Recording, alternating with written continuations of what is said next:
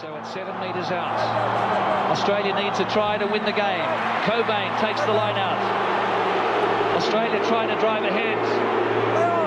Gregan again, and Larkham. Kefu. Try Kefu!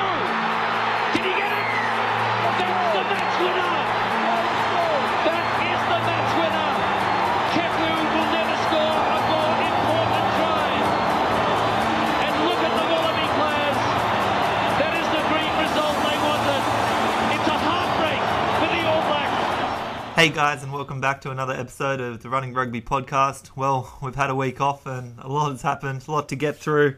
I mean, we've been lying down in the sun, but we still managed to catch most of the games from the weekend, and it's good to see a return for international tests. Uh, this week, we'll quickly round out that last sort of Super Rugby round. We'll have a look at the international games, have a quick look at the under 20s, and then look forward to what we expect for the coming week.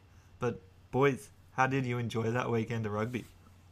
Yeah, mate, it was it was seriously amazing to see the Wallabies play like that. Um, there was some interesting results all around, but yeah, just seeing that Wallabies game, you know, watching it by the beach, just you know, I couldn't imagine a better kind of start to the international calendar for the Wallabies. Yeah, lots of really, really exciting games and, and a heap to talk about. Definitely lots to talk about from players to referees to potential changes in selections. Heaps to go through. Yeah, definitely. Match report, round 16. All right, it may seem like a distant memory, but let's quickly run through that round 16 of Super Rugby that um, we didn't get to talk about last week, being on hiatus. So the Highlanders beat the Hurricanes at home, 30 to 14. The Rebels took home a win in Auckland, defeating the Blues 20 to 10. Uh, Chiefs go down to the Crusaders, 20 to 34. Waratahs versus Reds, big scoring game, high scoring game in I think an Australian derby. Uh, Reds 41, but still go down to the Waratahs 52. And the Brumbies get a good win over the Sunwolves in Canberra, continuing their form 41 to 31. Yeah, you'd think uh, the Reds and, and Waratahs players joining the Wallabies would have been feeling like pretty pretty uh, pumped up, scoring that many points, even in a losing side. It'd be, uh, you know, you'd probably come in with a bit more confidence as opposed to being smashed in a in a 25 to 10 sort of affair, something a bit more dour. So maybe that little bit of momentum carried through to the Wallabies. Who knows? Yeah, I think the Rebels as well, like having a win in New Zealand is such a massive thing, particularly with the streak that was going on. You know, we know that be, that's been broken now, but to break it as well overseas in New Zealand, that's a massive effort by the Rebels. I didn't actually get to see that game, but I have to catch up on it. Um, maybe once we finish the Wallabies, but you know, like it's it's something to be said. The Blues are still a strong team. I think the Rebels themselves, um, they'll probably give the the Waratahs a, a, pretty good run here for the top of the conference now. I think because they're pretty even still. I think it's 35 points to the Waratahs and 34 to the Rebels. So once we get back into the Super Rugby, you know, those last few weeks, it's going to be a really interesting thing to watch to see who comes out on top. Yeah, and that really helps their sort of finals hopes. Um, they said it before; they have to win two of their last four, and that's one. So only need one out of the last three now to make sure they qualify ahead of the Sharks. But let's talk about the Wallabies. And God, it was good. You have Ireland, you have the Six Nations champion, number two in the world, coming down, um, coming in as favourites into Brisbane, and the Wallabies with only sort of five, six days to prepare coming out, and there was a little bit of skepticism whether they'd be able to do it. But Cheika really inspired his men. Uh, as you said, Toby, it was great to watch this. We were in an Irish pub on a beach in uh, in Corfu in Greece, but we managed to find somewhere that was going to show it. Um, and Australia came out 18 to nine, two tries to nil. And what was the biggest positives you guys saw in this? I think just straight off the bat, being able to perform at that level, it's been a number of years since the Wallabies have been, able to kind of come out straight away and not look rusty and not kind of make those silly errors and just, you know, bad decisions or just lack discipline, things like that. This was a much more complete performance, both, I think, defensively as well as offensively. And to be honest, I think we do have still some more points in us. Um, but yeah, I just wasn't super confident going into this game with such a limited um, preparation time that we'd be able to come out firing like we did. So it was just, yeah, it was really impressive to see that. And we were really happy with the the selections. Like we, we didn't get to go through it uh, with with everyone in detail, but that that team that came out as the starting lineup and even the bench, we were really happy with. There's very few players, if any. I don't think I can name one that we were um, sort of unhappy to see picked where they were. Starting lineup was really solid, and like you said, Toby, they came straight out and started playing properly. Very very few signs of of sort of rustiness and, and lack of combination with with the guys, which is a testament to some, uh, I suppose, security in those positions over time. Like we didn't we didn't have a Jack Maddox thrown in uh, ahead of uh, you know starting starting a series to to blood him or anyone. We'd had a few debutants, but they were, they were sort of necessary because we, we didn't really have the experienced hooker.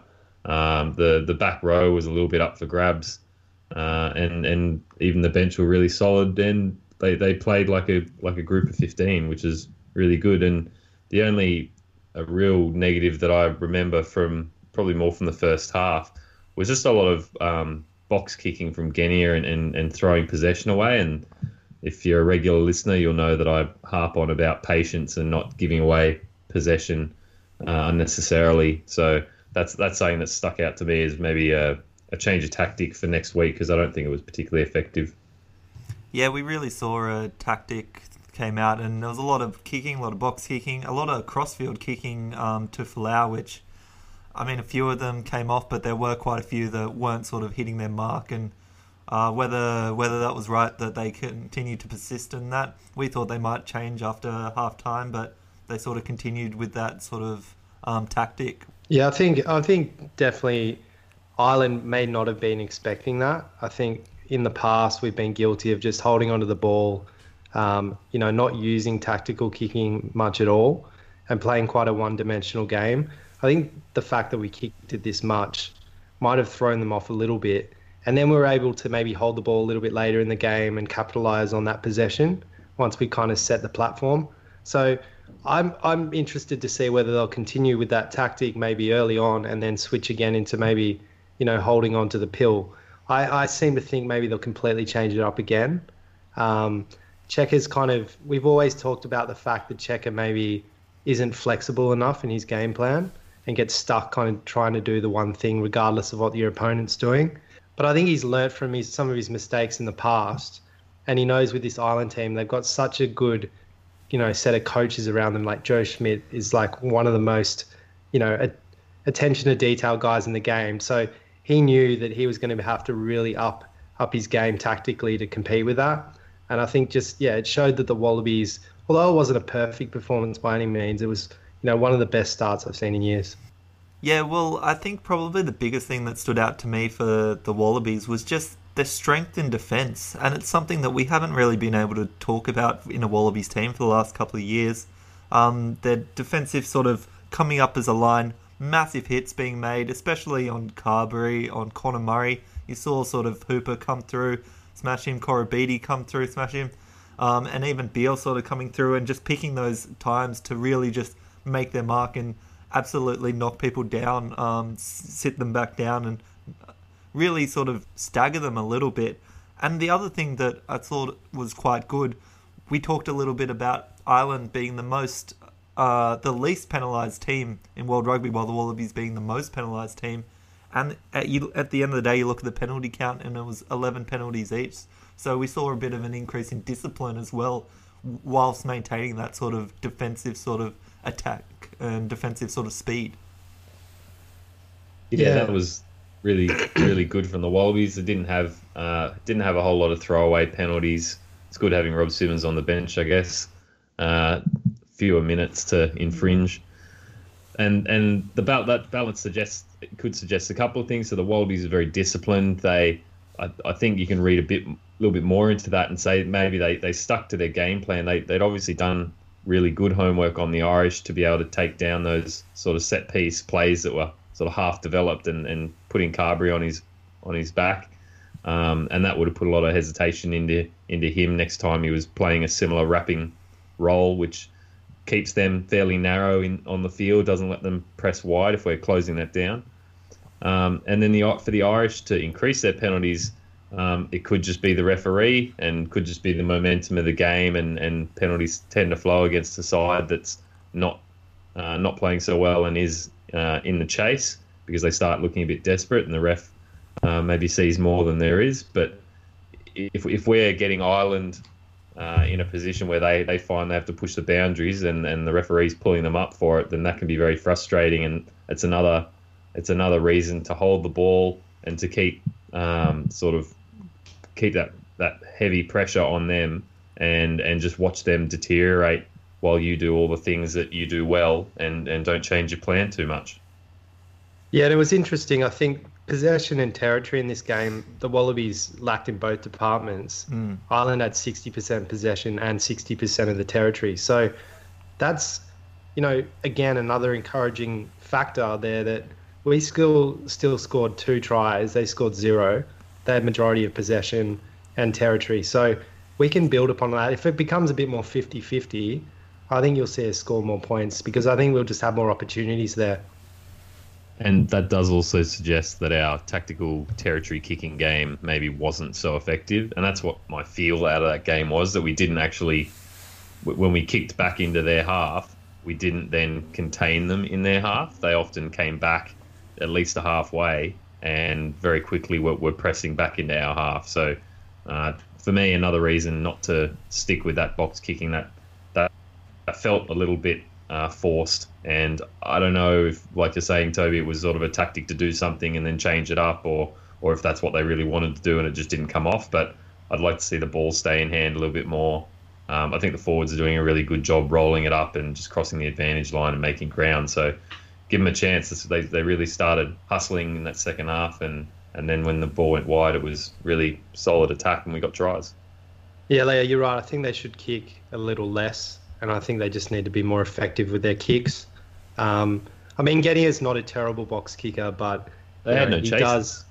Yeah, as well. It comes down to chasing. It comes down to the right time to kick the ball. Yeah, but you know, look, let's talk a bit more about the players. Arch, who did who stood out for you? Like, I mean, there there wasn't really a bad performer in the whole team, but I think there were certain guys that yeah really stood up in this one. Yeah, I mean, obviously David Pocock continues to show that he's back to his very best. He was an absolute um, mongrel and absolute sort of hassling the Irish in every single ruck. Even some of the times he got penalised. Um, I don't think the ref really saw it correctly because you look back on the replay and he looks like he's very much there before everyone else on his feet. Probably the ref just couldn't believe it. He was that quick and he was that strong. Um, but definitely stood up and really showed. I think he had sort of uh, six sort of turnovers from the ruck just due to him. Um, as well as that, the wingers as well, I really think stood up. Um, Koroibete continues to just show his sort of power, um, running his power in defence. And DHP was just very solid and a very good sort of support player in this.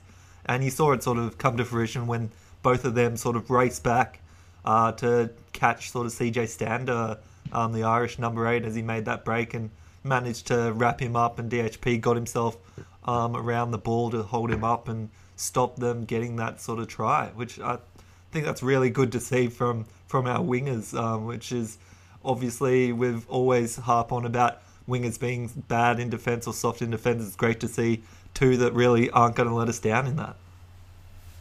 Yeah, and held up a number eight, and and again kept Ireland tryless, which I mean I'm sure that'll sting back when they're reviewing the game that they couldn't get across the line. And again, we've mentioned it already. The Wallabies defence, really great effort. The I, reckon the right arch on Pocock, I reckon he was definitely better than the ref allowed him to be. Um, I, I, thought the interplay between the backs was really good. We, we did talk about who we'd prefer at that outside centre position, and I don't think Kerevi had um, a shining light kind of game, but I don't feel like he, he did anything to really let us down. There's only a couple of times when he was caught a little bit narrow, but I, I think rather than say bad defence, I'd have to credit the Irish for running a good backline play that really stretched us out and, and created the space.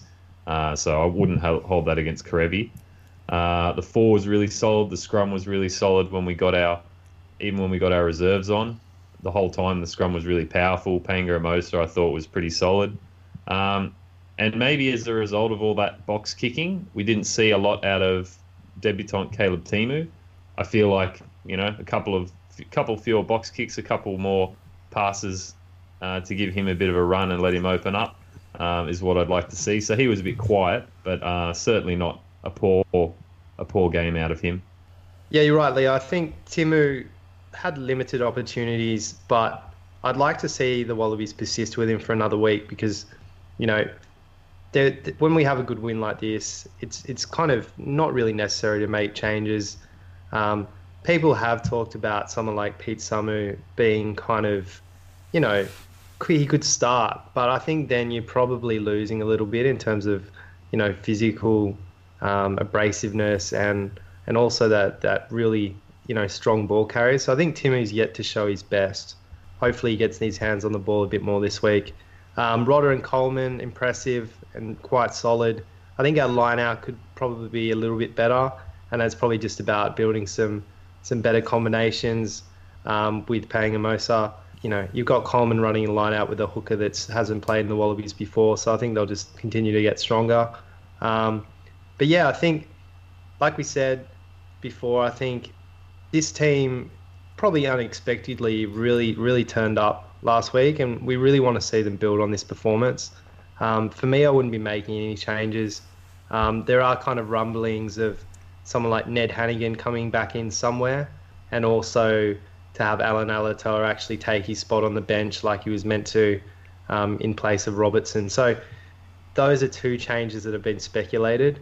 Um, I can't really see how Hanigan should fit into this 23 at the moment. I think Samu should be persevered with. He came on straight away, made a great pilfer. Yeah, um, immediate impact. And really showed his class. Yeah, exactly, exactly. Um, so I don't know, Arch. What do you think? Should they be shuffling around the bench a bit, or are you happy with it? Yeah, I can't see it's really changing too much of the bench. I mean, we've talked about some who really had an impact. You didn't see too much from a few of the other players. I think we mentioned it before the scrum coming on, Taniela and Robinson and Latu coming on, and really they were facing up against what we would probably expect being the number one Irish sort of front row, um, which we'll get to in a sec because they rested a lot of their sort of Leinster players in terms of Tadhg Furlong and things. But you saw Taniela come on, scrum up against him, and immediately absolutely dominate him in that first one. And it was lovely to see that as a bit of a statement made.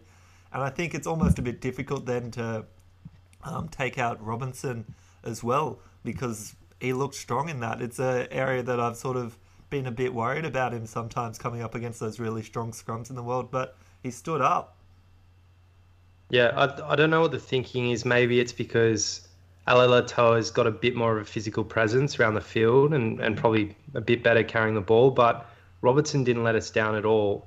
And you've got Alaalatoa who plays tight head for the Brumbies. He doesn't play loose head. So that's again a bit of a risk to bring in someone that's not a specialist loose head on the bench. So yeah. interesting to see what Cheika does there.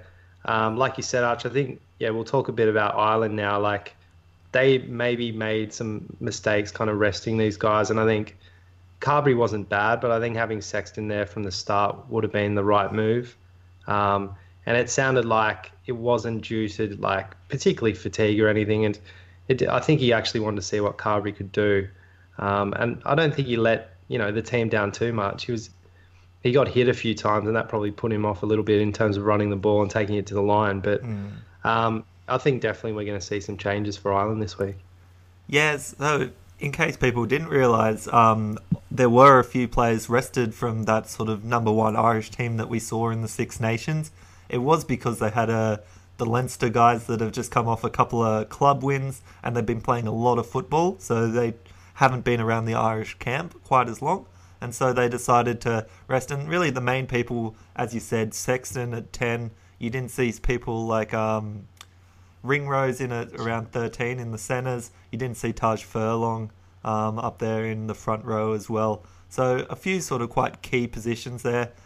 Toby, you're right. There have been talks of speculation that they want to move towards a bit more of a running, attacking game, which is more Carbery's sort of um, area of expertise into next year's World Cup rather than the kicking sort of as Sexton. But I do suspect you'll see Sexton be wearing that number 10 come this weekend. Yeah, I can't see them going away from a formula that's been working for a long time now. Um, I know the World Cup is just around the corner and they want to maybe build into more of a running game, um, but I think it's the wrong time to be doing it. I'd, I'd be bringing Sexton back in. I'd be bringing Ringrose back into 13 Um, I'd be starting Cian Healy. I'd be starting Tadhg Furlong. Um, I think you'll see those changes made. Maybe a couple of other ones. I'm not too sure, but um, I think you're going to see a, a, much stronger Ireland team. So the Wallabies again are going to have to build upon their performance and be a lot stronger. I don't think you'd see too many more changes than that. Just you don't want to disrupt what was a fairly competitive team. If if you mm. can hmm. just bolster that starting lineup with a few more senior heads, and yeah, the the change at fly half may give you a slightly different dynamic in in the whole attacking and defending group. But generally, I, I don't think Ireland were bad at, in any way. So uh, there's nothing that really stood out for me that that let them down any single thing. Um, I think the Wallabies just really sort of shook them up and, and kept them out of the game. And all those defensive efforts that stopped them getting their breakout, we didn't let them come back into the game after we scored, which is something that some of the Australian super teams have a habit of doing, uh, sort of taking their foot off the gas and, and allowing the opposition to score straight straight away. So you wouldn't want to disrupt that. And just for me, for the Wallabies, I, I, I don't think there's any need to change. It's just whether they whether they had someone like Lukhan Tui in the in the uh, bench group to sort of keep keep some physicality toward the end, they may decide that they don't actually need uh, physicality over something like either line out or scrum um, sort of skill set, which I don't know if Hanigan brings a better line out skill set than Tui, um, or you know more more mobility around the field, more dif- different style of ball carrying. That's that might be the sort of the way they swing a, a Hanigan edition. Um, but again, I, I, can't see too many changes happening there. You've got a successful team, keep the group together, and make the guys who aren't in it um, train even harder to, to try and win their spot. Yeah, definitely. And like you said, Leo, we saw a Wallabies team that played for the full 80 minutes, and at the end of it, they weren't looking out on their feet. They looked like they were still ready to keep moving, and was a Another thing that they've been looking to address in the last sort of 12 months is fitness in these Australian players, and looks like they're making some headroads in with that. Yeah, there was really strong coordination with that with the Super Rugby franchises themselves. Cheika really got into them because last year all these players came in and they weren't in shape. So I think it's really paying dividends already. Um, you know, guys didn't look particularly tired in that game, even though it was a super physical game and we defended a lot they were just continuing to front up. So it was really good to see. One last thing I just want to mention I think maybe even Sean O'Brien could come back into the number seven spot. So mm. again, I know that. You know, it might be a bit much to kind of be bringing in six, seven guys or whatever it is. Um, but yeah, I, I, just think they need to go back to that that lineup that was winning them the Six Nations and giving them that Grand Slam. So I'm I'm really curious to see how far he takes it in terms of these changes, Joe Schmidt. Yeah, and I mean, before we uh, move on, uh, what do you guys think of the, the final decision from the TMO um, finding a mystery camera? Uh, the all looks from what we could see that the Ireland had scored, and then he's like, "No, no, no! On on the camera I have that I can't show you, there's definitely a knock on from Ireland." Not yeah. ideal when you're trying to be as transparent as possible. um, I haven't I haven't seen anything after um, after the game to suggest why that was the case. Um, but it wouldn't be the first time the referees did something a bit difficult to understand or interpret. And yeah, if, if they're going to keep giving the TMO enough power to overrule what's on the field, they and they want to show the public what's going on, then they need to fix that up. Well, definitely reminded me of something that would happen in New Zealand. Um, just that kind of odd thing that you're like, what? How did how did that happen? And I think we'll talk about that in a little bit because there were some really you know weird decisions in the New Zealand France game as well. Yeah, well, let's jump around a few of these other games, and we'll start with the All Blacks versus France. And the score, I don't think, quite reflects the game. Uh, we had sort of 50, 55 minutes of very close rugby, um, and France, I think, actually was leading into the break, but final score New Zealand 52 to France 11. And that's there was so, there was parts of this game where you thought, oh, the French are going to the French might actually turn them here, it could could happen. And then when um, uh, was it Paul Gab- Gabrielis? He when he gets a yellow mm. card in the 51st minute for an absolute nothing high tackle. Like if it's if it's high, it's a penalty at best. And then to have to be down a man, and then the All Blacks basically double team a guy with a double high tackle swinging arm to the head, followed by a shoulder to the head on a guy that wasn't really even falling. And I mean, they they knocked each other out basically. Sam Cane and, and one of the uh, front Yeah. row forwards, can't remember Moody or Tuanga something. Fussy. Tu'ungafasi, But yeah. Yeah. Fracturing And- the guy's face and- as well, by the way. So, yeah, turns out they fractured the guy's face, and this first time a ref didn't pick it up. And I'm willing to give a little on a guy who's who's fresh, and you know, you, the rest doesn't see everything. But that's why you have a TMO, and that's why they have the whole check check system in Super Rugby. Like, there's room for that guy to intervene and say, no, no, no, there's something to look at here. And the All Blacks weren't weren't out in front by a margin at that point. So two potentially two yellow cards, or at least one, definitely evens things up because they scored two tries while the French suffered their yellow card. So that's disappointing because it was it kind of had a lot of influence on what was a really tight competitive game, and um, you know the French really couldn't couldn't fire up and, and regain control after that.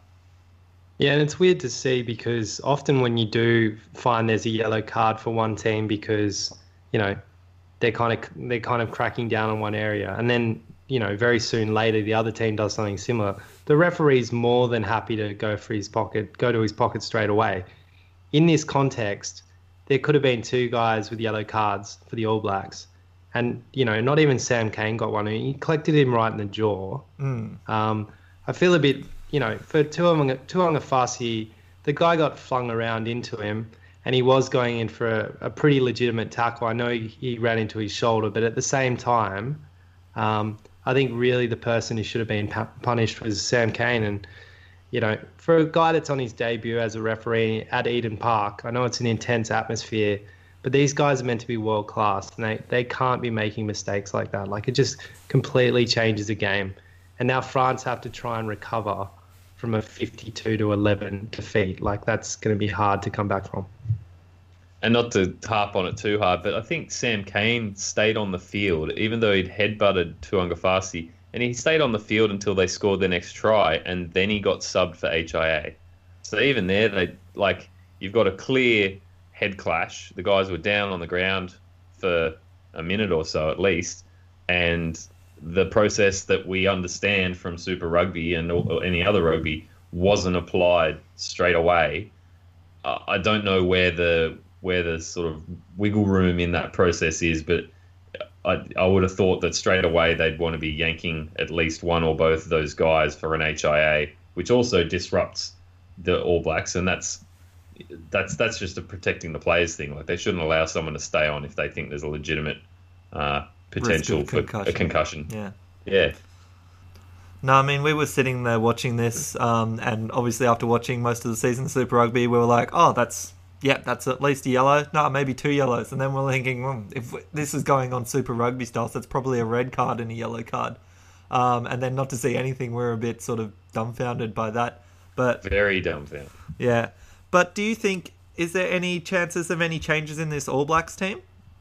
Um, that's a good question asked. I don't think they'd be making many. Um, maybe Brodie Retallick coming back in for Scott Barrett. Um, that would be I one Jordie I would Barrett. think about. Yeah, that's why. I Jordie was Take Barrett. Jordie. Barrett out. Yeah, I think Jordie Barrett might might need to sit. What what we're not thinking like don't Milner think so. Skudder or moving Ben Smith back to fullback, bringing in one of the other wingers. You got all sorts of wingers at their disposal. I don't think Jordie Something tells me- good. Something tells me they're going to persist with Jordie Barrett. Like I think they're building towards the future as well, and they really like that combination with um, Beauden. Um, and it really offers you a, a someone who's, you know, quite a high level playmaker as well, in addition to Beauden Barrett. Whereas Ben Smith, I know he can, you know, he can take it from the back and he can create, but Jordie Barrett is much more like natural. Um, he could even play first five. Like he's he's that kind of natural player that can inject himself. Um, I think he still does need some time to find his feet. You know, like he's come onto the scene very quickly, and I feel like they just see raw talent, and he makes certain areas, and they're just willing to persist with it because I think they know in three years' time he's just going to be a freak. So I don't know. I, I would be surprised if they make any changes to the back line, particularly, but you know, you could be right. They've got so much talent there; it'd be easy to to slot some other guys in. What what I reckon could happen, and you might be right. They might just be persevering with a guy who's young and clearly got heaps of potential. Let's just give him every opportunity in a series where we would think that we've got pretty much the wood on this opposition team. Like there's very low risk uh, of something going badly wrong. And I, but I kind of think if if if he has another slightly tepid game, and then the third and they win anyway, then the third game is really, you know, it's it could go either way. It could be I'll just leave him in there, give him more experience. The win loss doesn't really well, they wouldn't want to lose, but um, like it, it's not a critical game. They haven't lost a series, but you know they've got people even like McKenzie you could put at the fullback, and I don't particularly like McKenzie as a passer distributor. I've talked about that with with his work with the Chiefs, but again he opened that game up late um, in a couple of different uh, wings wing breakouts. So um, maybe maybe he's someone you can have in at fullback as well. And that third game may show what if they weren't trying to develop Jordie Barrett, what would be their starting lineup just based on pure form and and who deserves a run. Yeah, the only other person I was going to say, um, I haven't been too impressed with someone like Lienert-Brown in that 13 role. I think he must do um, a lot of small stuff quite well. Um, but when you have someone like Laumape coming off the bench, um, it's pretty it's pretty amazing what he can do, who he can run through. Um, so I'd almost be looking for a little bit of more sort of ball carrying sort of prowess through that midfield because um, it'd be I think I'd quite like to see Crotty and Laumape partnered in that midfield maybe. Yeah, it's whether you put Laumape at 12 and move Crotty out to 13, which we know he can play, or even you could make a, a, different kind of selection and bring in Jack Goodhue from the Crusaders at 13 because they've got pretty big raps on him as well as a future outside centre. Um, they seem to go back to Lienert-Brown when they need to because he's been in the system for a little while. Um, and he hasn't, you know, he's had a consistent year, but he hasn't been particularly a standout player. Um, but I think they just trust him in, in him enough in a very important defensive position to to get the job done. But you know they've got a wealth of talent, the All Blacks, and um, I'm I'm pretty happy with how the Wallabies are looking at the moment in terms of fronting up for the rugby championship. But mm. this All Blacks team seems to know when to bring in guys and blood guys at the right time in combination with experienced guys. So they always kind of have that consistent team moving from year to year where they, they never are caught, you know, quite, you know, with a team that's too inexperienced. So, you know, it's it's it's really good to see an All Blacks team still firing because I want us to be tested against the best. Um, I feel a bit bad for the French here, but you know I think it's going to be a three 0 sweep for them. I, I can't really see them bouncing back too much. I reckon the, the the All Blacks will probably take this next one by like twenty points or something. All right, let's um, move on to a couple of our other sort of rugby um, championship teams. In South Africa beating England uh, 42 to 39, the highest scoring game uh, this weekend. Um, but they were in trouble early. They were down 21 points to England in the first sort of 20 minutes, and then everyone was looking a bit worried. I was looking and thinking England are just going to run all over these guys, but I don't know whether it was being an altitude in um, Johannesburg or just taking a little bit of time for this South African team to click. But they, they came back strong and managed pretty good win to hand England sort of their, their fifth successive loss now.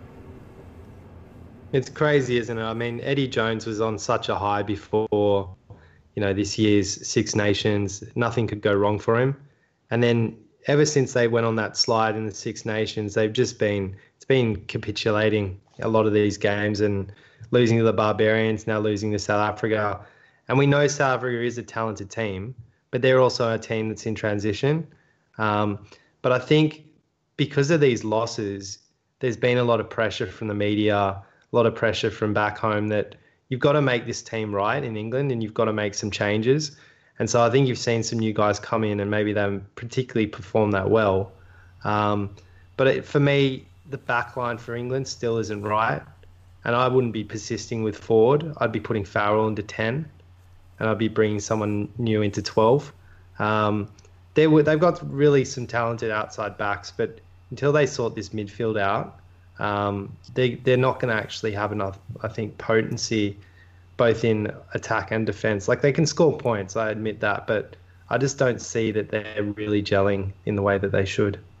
So, do you reckon the, that early run that England put on South Africa was rustiness out of the South Africans, and then between a few senior guys uh, that uh, that pulled the South African team in the line, then they found some some form and, and some combination to to come back, and, and then England were just unable to to hold them out. Is that is that what you're thinking? Because otherwise, you could argue that England put on three tries on a reasonable team. Why would you change anything? They just need to keep the foot on the gas. I don't think South Africa is a particularly good team. I think they're they're okay, um, but they've they've got a long way to go in terms of their development. Willie le Roux and, and Faf de Klerk really pulled them out of trouble in this Yeah. one. Um, yeah, two of their mo- more experienced players coming in from the UK. Um, so they've they've actually played with a lot of these English guys. So maybe they understand the way they play. They have you know a few better insights into some techniques to kind of take advantages of take advantage of their weaknesses. So, you know, those two guys really stood up for the box. Um, but England should have won this game. Like, I don't think there's an excuse there. The only thing I can think of is probably the altitude factor playing in towards the second half, and they just got a bit tired, and then they couldn't hold on to that lead. So, I mean, it's still only a three-point loss Yeah, exactly. It's But- close. you know, yeah, exactly. So I think, look, South Africa, we we've seen in Super Rugby, they're they're kind of bringing through some new players. They're playing around with their lineup a little bit. They've got a new captain in Kolisi leading them around. Um, there's still a lot of people in that team that haven't cemented their spot.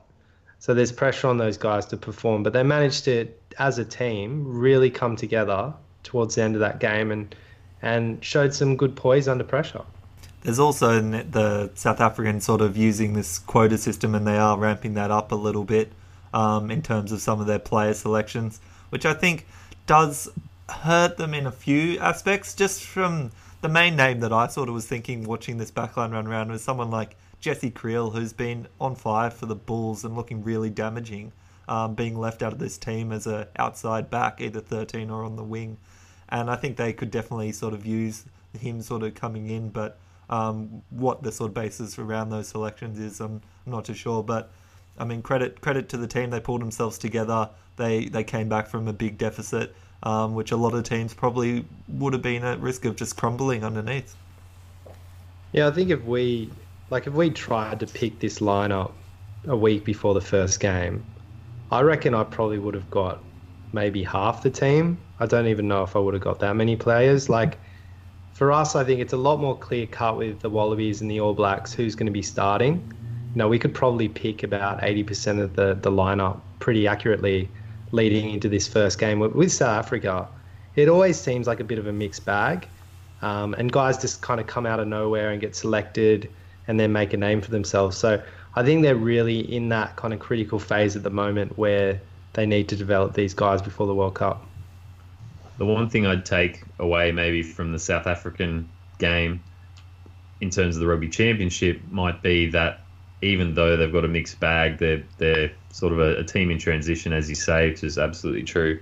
Um, they still have the the senior backbone there. They have the the mentality and, and the will in their team to keep fighting for 80 minutes. Mm. And that's saying that the Wallabies need to be really cognizant of is that you can't take any team lightly. A team in transition, a weaker side, uh, you need to show your maturity when you're playing, when you're scoring points and getting out ahead, and and maintaining your resolve to keep scoring points, to keep defending well, and not let up, no matter who the team is, because you shouldn't let it happen against a weak team. You don't want to get surprised by uh, an equal or competitive team, and it's the only way that's going to keep you in a game against a good team.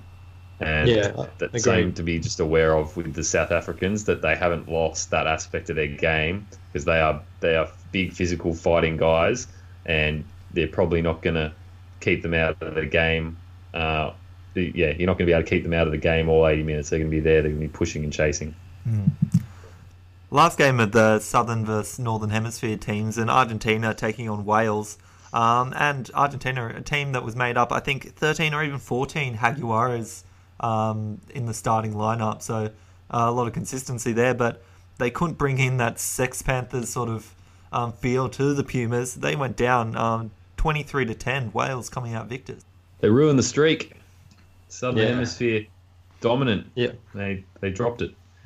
unexpected as well because Wales are a bit of a dark horse. They're a team as well that's in transition, and they've lost quite a lot of their senior players, and they're they're trying to blood some new guys um, before next year. So they came second in the Six Nations, kind of surprised a few people, and then also they're on a you know they've won their last two games as well, and beating Argentina in Argentina that's a pretty tough ask for a Northern Hemisphere team that you know, these guys wouldn't have played against many of the Jaguares players in the last, you know, year or two. So, you know, I limited preparation maybe for the Jaguares played into it. I think maybe they might have been a bit complacent after winning like six games in a row in Super Rugby. Maybe they got a little bit ahead of themselves with this one. Um, but I don't think they'll make the same mistake next week. I think they'll they'll really improve and, and knuckle down let's run through a few of the other games of the round. Um, chime in if you have anything to say. But Japan took down Italy 34 to 17. Um, nice win from the Cherry Blossoms there. Um, and the USA took down Russia 62 to 13. Then Canada falling short um, to Scotland at home 48 to 10. Another big win for Scotland travelling. That's um, yeah, there's still another team to, to keep an eye on. It'll be interesting to see when they come up against some tougher opposition. Yeah, they haven't really got a you know a tough set of you know fixtures for this these games, but I think they'll pick up. They're playing Canada this week, and they'll probably pick up a pretty easy win there as well. The one I was interested in was you know Italy and Japan. I thought Jamie Joseph is you know really trans transforming this team.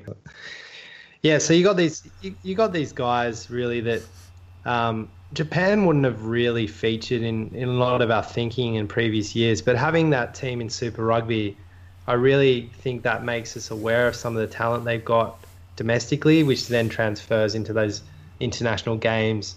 Um, and to beat a team like Italy, like I know Italy hasn't been very good for the last two or three years, but Japan is slowly building towards what's going to be a really exciting World Cup. So it's really excited to see them do well. All right, let's run through a few of the games from this weekend. You guys can tell me who you think takes these. So we'll start off uh, USA versus Scotland. Scotland. Yeah, I'll take Scotland in a pretty pretty easy one for them. Yeah, agreed. Scotland. Uh, Fiji's taking on Georgia. Home side Fiji. Yeah, Georgia much improved as well, and I think they're within the top 12 in the world now. But Fiji, probably the best team in the Pacific Island nations, and um, yeah, I think at home they're, they're going to be too strong. Bold call, but I'm going to take Georgia there because uh, just for the upset value, I think Georgia are an upcoming team in the World Rugby spectrum. Um, Japan have a second Yashvili? game. Yashvili. Japan, Yashvili? Japan have a second game versus Italy. I'm going Japan again. I, I back them. I think the from what we've seen, there's a bit of a spark in the Sunwolves. We know there's a lot of players out of that team in the Cherry Blossoms, um, and Italy just I, I, haven't seen anything interesting out of Italy since uh, just only only in that one game they they played the offside rule pretty interestingly against England. Uh, that was about the most interesting thing I've seen from them in a few years, and they've, they've killed that whole style of play off now. So, yeah, I don't see anything from Italy yet. Yeah, I'm, I'm touting. I think big things to come from Japan, and a, another strong win win here. I think. Yeah, same. Sun Sunwolves or Cherry Blossoms, I think they're they're both picking up speed and picking up pace. Um, New Zealand have their second test uh, versus France out of Westpac Stadium this weekend. New Zealand, another yeah. solid win. Yeah, I think Toby highlighted it before. Probably a good twenty point sort of margin wouldn't go astray here. Um, down in Melbourne, Wallabies versus Ireland in the second test. What do we expect here? Give me the Wallabies, mate. I think they're going to I think Leo mentioned it before. This is going to be a tougher game. Ireland are going to throw everything at them. I think they're going to play their best team, and I, I think the Wallabies can do it. They if they come out with the same mentality and they execute like they did, maybe rein in the box kicks and you know just more effective kicking in general. But I think if they can take this second game, there's going to be some momentum building around Australian rugby, and then it's going to really help say even like the Waratahs and the Rebels moving into the final. So really hope they can do it, but you know it's going to be a fascinating game. It's basically a sudden death scenario for Ireland now, so they have to win this game, or at least, oh no, they really have to win it, don't they, to to have a chance at actually taking this series. So Um, they're they're going to come out with everything they've got, and the Wallabies just need to be really solid at the start and and wear that down if it if it uh, the ball seems to be in, in the hands of the Irish early. Uh, I think I think they can do it absolutely. I'm, I'm backing the Wallabies here. I'm just very conscious that Ireland are going to be doing everything they can, and, and the Wallabies. I'm sure they'll be talking about it, and I hope they can uh, can maintain their mental focus on on the game and, and on on their job and their role in the team as that happens in the first 15 to 20 of this game. Yeah, definitely. A lot. Uh, another game of strong defense. I think put put a few of their playmakers on their ass early, and then I think you'll see the Waratahs hopefully hold on to secure the victory here, which would be lovely to see. Um, I think you, You said said Waratahs. Waratahs. You said Waratahs. Waratahs Wallabies, same same team, right? At least say Rebels, man. It's in Melbourne. Come on. Your team. Wallabies to win the second test in Melbourne out of AAMI Park. Um, South Africa second test versus England out of Bloemfontein and Toyota Stadium. Uh, what do you expect, boys? Are England going to be able to bounce back after that three point loss? I think they will. I think England can bounce back. I think it's going to be another close game. But I think Eddie might have some tricks up his sleeve. He's probably going to tweak this lineup a little bit. I think England can get it done and turn their kind of turn their sorrows around because they're they're really in a slight deep slide at the moment, and things could go very wrong for Eddie Jones if they drop another game. I don't know what, what which way to go this one. I in my in my heart, I don't want England to win. I just I just don't like them winning against anyone. It's about, about the worst game I could possibly watch is England versus France, where I'd probably just turn it off because I don't want either of them to win. But um, so I kind of feel like I want I want our Super Rugby brothers to to get up again. Uh, I don't know. It's but based on the start of last game, if England can come out and and put the same pressure, whether they'll be able to get that many points this week, if the South Africans will have gelled a bit more and and be less uh, sort of surprised by the intensity they're bringing. But again, they'll be super fired up because they can't afford to go six, six in a row. Is you know that's getting into real sort of probably record loss streak territory for them. I don't know what their worst streak is ever, but in, in this day and age, six six games in a row is getting to be a, a coach killer and a career killer for some people. So um, it's going to be a big game. I, I, I'm going to tip on what I want more than what I think. Well, I don't know what I think, so I'm just going to tip South Africa. I don't want England to win. Yeah, it's probably the probably the second most um, interesting game of the round after the Wallabies, really. Um, but I'll be very keen to see what happens. Whether we do see any changes in that England outfit. Um, like we said, we we saw what they can do. Uh, if they come out strong and catch sort of South Africa by surprise, maybe if they're adjusted a bit more to the altitude, I think England might be able to steal one in a close one. But But you Look. don't want them to, right?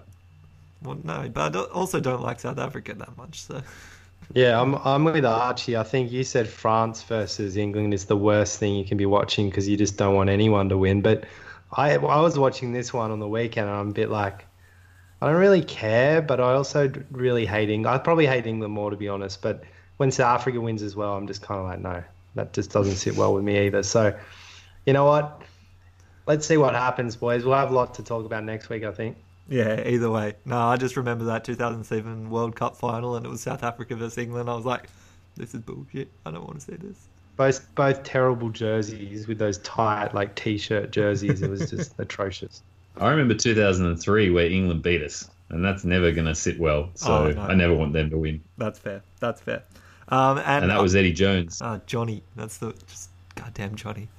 Um, and the second test for Argentina versus Wales. Um, will the Argentinians sort of be able to bounce back as well? Um, hopefully, I think they probably can. I think that was probably a bit of a wake up call. They've suddenly realised that international rugby is still quite different to Super Rugby. There's a different intensity in those games, and I think they will probably step up at home again. Yeah, they won't underrate Wales at all. Um, they've seen what Wales can do now, and I don't think the Pumas played particularly well. Scoring 10 points is quite unlike them as well. We know that these this team has some points in them from Super Rugby level. Um, I'm going to take Argentina pretty confidently. What do you think, Leo? Yeah, look, I, I want Argentina to find find their feet in Test level and, and to get a win. I don't know a lot about the Wales team, if I'm honest. Um, even if I saw the lineups, it probably wouldn't give me a great indication because I've been out of touch with that side for a little while now. But yeah, I, I think the Argentines at home, with the the form they've shown this year, maybe they just needed a taste week one, and hopefully they can address a few things and deficiencies and, and get back on top in week two at home. Yeah, Southern Hemisphere represent. Woo. You. Either way, it's going to be a really good weekend of rugby again. Lots of stuff to sink your teeth into. Definitely going to be watching several hours myself. Uh, just just love international rugby. It's always great to see. The other thing that's been going on uh, this last week or so is the under 20s championships um, over in France, I believe. Um, and the Australian under 20s, uh, they've been doing reasonably well. a couple of sort of one loss in their pool sort of put them back a little bit um, sort of faltering a little bit, but a couple of strong sort of showings, and they're coming up against Argentina in the fifth place um, playoff. Um, while in the finals, the grand finals, you have England versus France. Uh, France, who got a victory over New Zealand, incidentally, in the semis. Um, so Leo's favourite sort of matchup in the finals there. But Leo, I think you've. Been... I hope it's not a view of the future. I don't think so. I don't think so.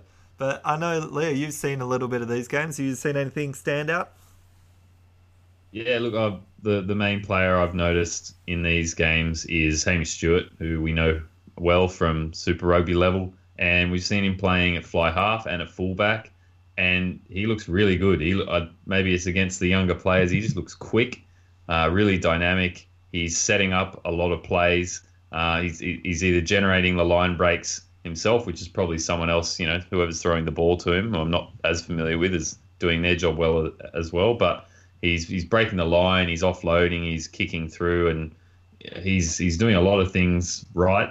Um, and I I don't know if well, it's probably his last year in the under 20s anyway, but uh, I don't think he's going to be uh, hanging around in that in that level for too much longer. I think the Wallabies will have him uh, straight in their into their group in the in November uh, Test series, the spring tour there's no way on that sort of form he's going to be able to sit out. We we want a guy like that coming through as the next generation playmaker, um, even if it's only for the exposure and he's not getting a lot of game time. So Hamish Stewart, very very impressive, and um, um, Petaia, Petaia also playing really well. Um, less less uh, highlights in from the in the reel from him, but another guy who's been dragged up into Super Rugby out of out of schoolboy rugby really he's only 18 and he's into this group and he's also uh, impressing at that level. Yeah, and he has a couple more years um, in that under 20 sort of outfit, but I think you might see him um, miss some time there because the Super Rugby teams will be all over him and keeping him up there. Definitely the Reds, I think, um, like what they see out of him. The other guy um, that's had a bit of time in the Rebels was uh, Tupu, Samisi Tupu, um, who's been playing outside centre for the under 20s and been doing quite well in there as well. So a lot of promise from them. Obviously, not quite the results they they'd want. Um, only playing off for that fifth place, but still a lot of good showing sort of for the future. Final thoughts for the weekend, boys. Let's go Wallabies two in a row. Keep the Irish out. If you can uh, win these home this home series against the second best team in the world, you'd be going into that rugby championship with a with a whole lot of confidence. And maybe maybe this year is the year we finally get the Bledisloe back. Ooh, you never know, mate. That's that's. I like that. I like that call because if we're if we play like we did in the first game against the All Black, like in the against the All Blacks in the Bledisloe, we really can frustrate them. I think we just showed such good resolve. Um, I don't know. It just kind of is reminiscent of how the Reds were playing in certain games, how they just kept fronting up, kept fronting up, um, and that's why I think we wanted so many of those Reds guys in the forward pack guys like Tupou, Rodda, Caleb Timu, and then you put them in combination with guys like Pocock and Hooper um, and Coleman, think people like that. It's just, I think that's where we're setting the platform well. Our forwards aren't being intimidated. Mm. Um, they're bringing really, really strong carries as well as you know big hits in defence, which is just probably putting the, the Irish off a little bit. Um, and we've seen England do that in the past, really strong physicality and getting on top of sides that way. So hopefully they can do it again. We'll be keenly watching, but it's it's a massive game, and I really hope Cheika can get them up and fight up as much as they were in the first one. Yeah, and you talk about number two in the world. We actually um, jumped over England to secure that number three placing after last weekend, and we're only sort of a point and a half, I think, a little bit more behind Ireland. So you see a couple more victories, and we will take that number two spot, uh, which be a little while since we've managed to take that um, over. So that's really good to see. But yeah, big weekend. That's all from us, guys. As always, jump on our Facebook page, like us, um, have a follow of our Instagram. We'll get some stories up and going as soon as those starting lineups come out. See if there are any changes coming out. Uh, but that's all at Running Rugby Podcast. Or check out Twitter at Running Rugby Pod. Um, other than that, guys, subscribe to us um, on Apple Podcasts or on Stitcher. As always, we'll be watching this weekend and we'll be back next week to review all these games. I can't wait. Uh, but until then, guys, keep on running. Run.